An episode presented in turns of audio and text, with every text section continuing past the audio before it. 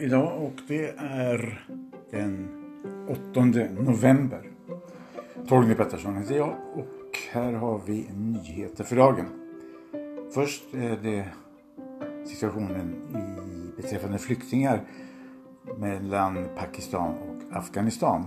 Och igår så kom Pakistan och Afghanistan överens om en tidslinje för återvändande afghanska flyktingar från Pakistan till Afghanistan.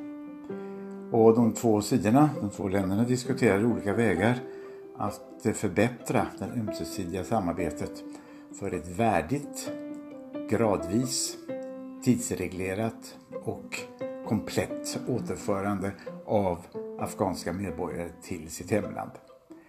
Även om man inte har publicerat någon exakt tidslinje för det här återförandet så ehm, är det troligt att Pakistans regering vill att de afghanska flyktingarna som har ehm, bevis, identitetskort eh, för att de är afghaner, att de ska vara tillbaka i Afghanistan i december 2018. Medan däremot registrerade flyktingar som uppskattas vara omkring 1,4 miljoner ska återvända till Afghanistan i juni 2019. Sen finns det en tredje grupp afghanska människor som inte har några dokument alls och som bor i Pakistan. Och där har man nu startat åtgärder för att registrera dem och så småningom föra tillbaka dem till eh, Afghanistan också.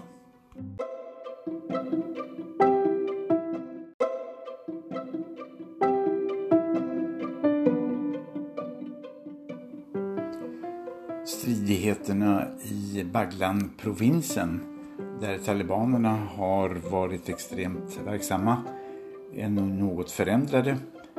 Vi fick igår kväll reda på att afghanska säkerhetsstyrkor eh, snart beräknas ha drivit ut talibanterroristerna från Dahana i Gori-distriktet i provinsen. Eh, och och eh, en talesperson för försvarsministeriet säger att eh, hittills så har också andra distrikt befriats från talibanterrorister.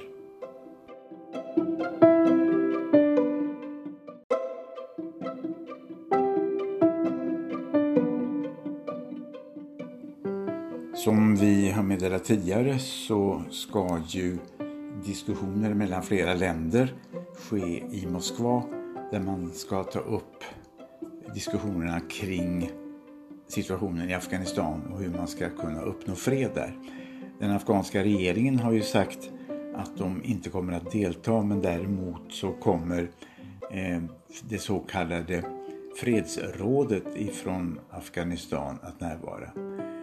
Eh, och idag så får vi besked om att eh, han som är ordförande för det här fredsrådet har avgått. Och eh, i ett telefonsamtal till nyhetsbyrån Ariana så bekräftar han att han har lämnat sin position till följd av citat personliga förhållanden slutcitat. Om det handlar om personliga förhållanden eller om någon är missnöjd med hans insatser återstår att se och vi får också se vem det är som ska ersätta honom vid fredsförhandlingsdiskussionerna i Moskva som alltså börjar imorgon fredag.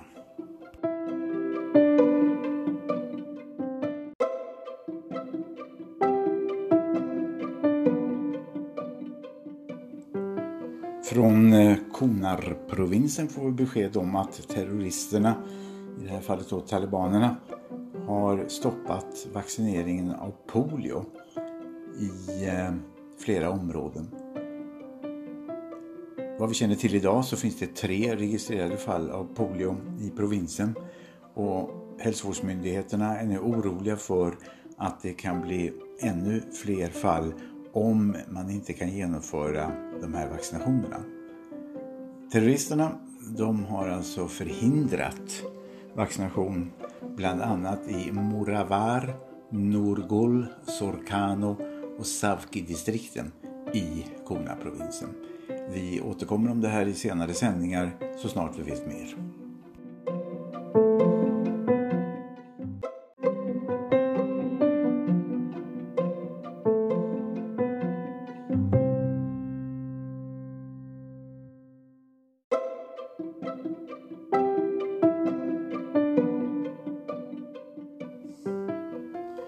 Som eh, vi har berättat tidigare så genomfördes ju valet i Kandahar-provinsen senare än i andra delar av Afghanistan efter mordet på den lokala polischefen. Valet har nu genomförts men det är väl vad man skulle kunna kalla full valcirkus eh, eftersom nu flera kandidater till parlamentets underhus igår eh, försökte förhindra, och inte bara försökte utan också lyckades förhindra inspektion och omräkning av rösterna i 22 eh, vallokaler. Det var den eh, oberoende valkommissionen som eh, skulle genomföra det här och eh, det gjorde man efter att man har tagit emot 469 klagomål som eh, man var då tvungen att titta på och efter detta beslutade man sig för att inspektera 22 vallokaler och de röstsedlar som hade lämnats in där. Men som sagt, flera kandidater och eh, eh, kamrater till dem avbröt den här processen. Nu får vi se hur eh, det här kommer att gå vidare och just nu har vi ingenting mer att berätta om det här men historien om valet i Kandahar är säkerligen långt ifrån slut. Vi återkommer till det här så snart vi vet mer.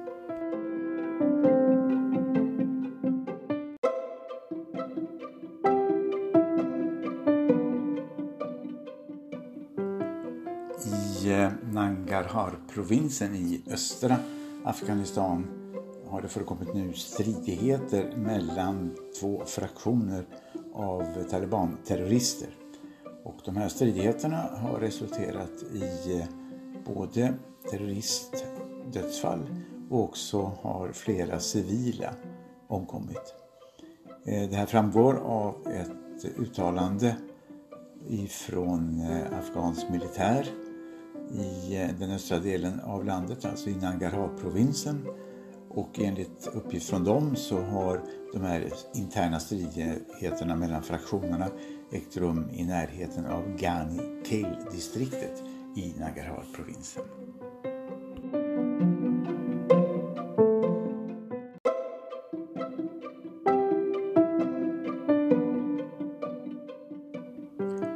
Och till slut lite grann om eh, gymnasielagen och det här gäller för dig som har fått uppehållstillstånd för gymnasiestudier.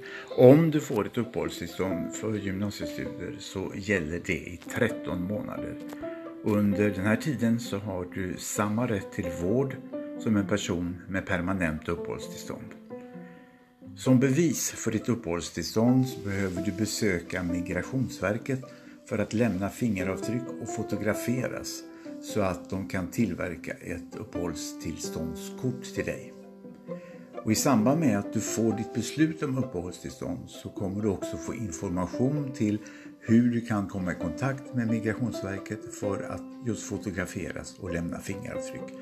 Och en bra rekommendation det är att du ska vara ute i mycket god tid för att alltså boka tid för fotografering och för att lämna fingeravtryck eftersom det är trångt om möjligheter och platser på flera ställen i Sverige.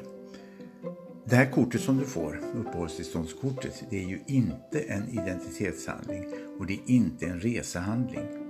Du kan resa in och ut ur Sverige men när du åker från Sverige så måste du ha både uppehållstillståndskort och ett giltigt pass.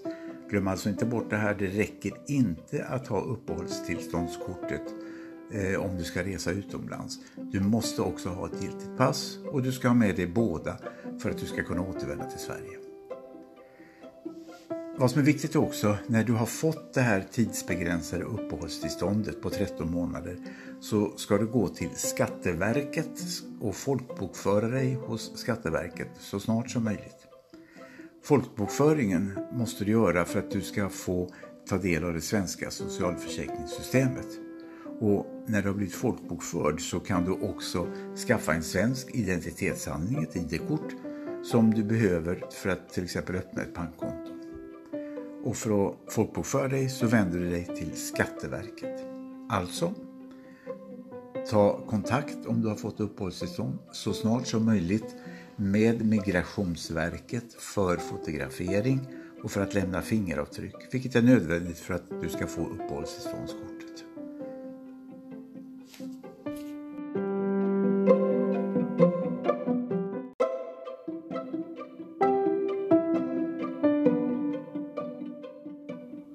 Ja, detta om detta. Vi eh, återkommer igen så snart det händer något som kan vara intressant ur Afghanistans synpunkt oavsett om det handlar om något som har inträffat i Sverige, i Afghanistan eller på annat håll och som på ett eller annat sätt berör dig som kommer från Afghanistan och er som arbetar med ensamkommande ungdomar och andra från Afghanistan. Idag är det som sagt torsdag. Det är torsdag den 8 november och det är dags att avsluta det här. Vi hoppas ni återvänder nästa sändning och önskar er en trevlig dag i skolan, på arbetet eller om ni är hemma. Tack och hej!